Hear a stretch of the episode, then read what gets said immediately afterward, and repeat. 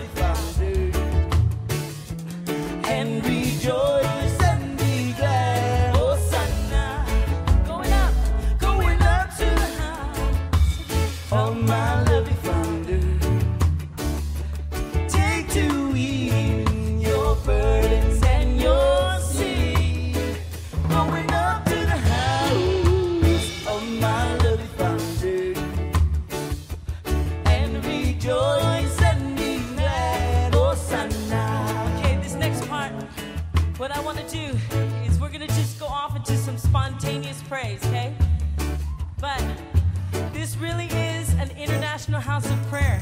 And there are people in this room and watching on the web stream. You've come from, well, the room in the room. You've come from thousands of miles. There's so many different people groups, so many tongues, so many languages. So when we go into this next part and my husband gets to praise in uh, Samoan, I want you just to praise in your native tongue. And we're going to fill this house. We're going to fill the heavens with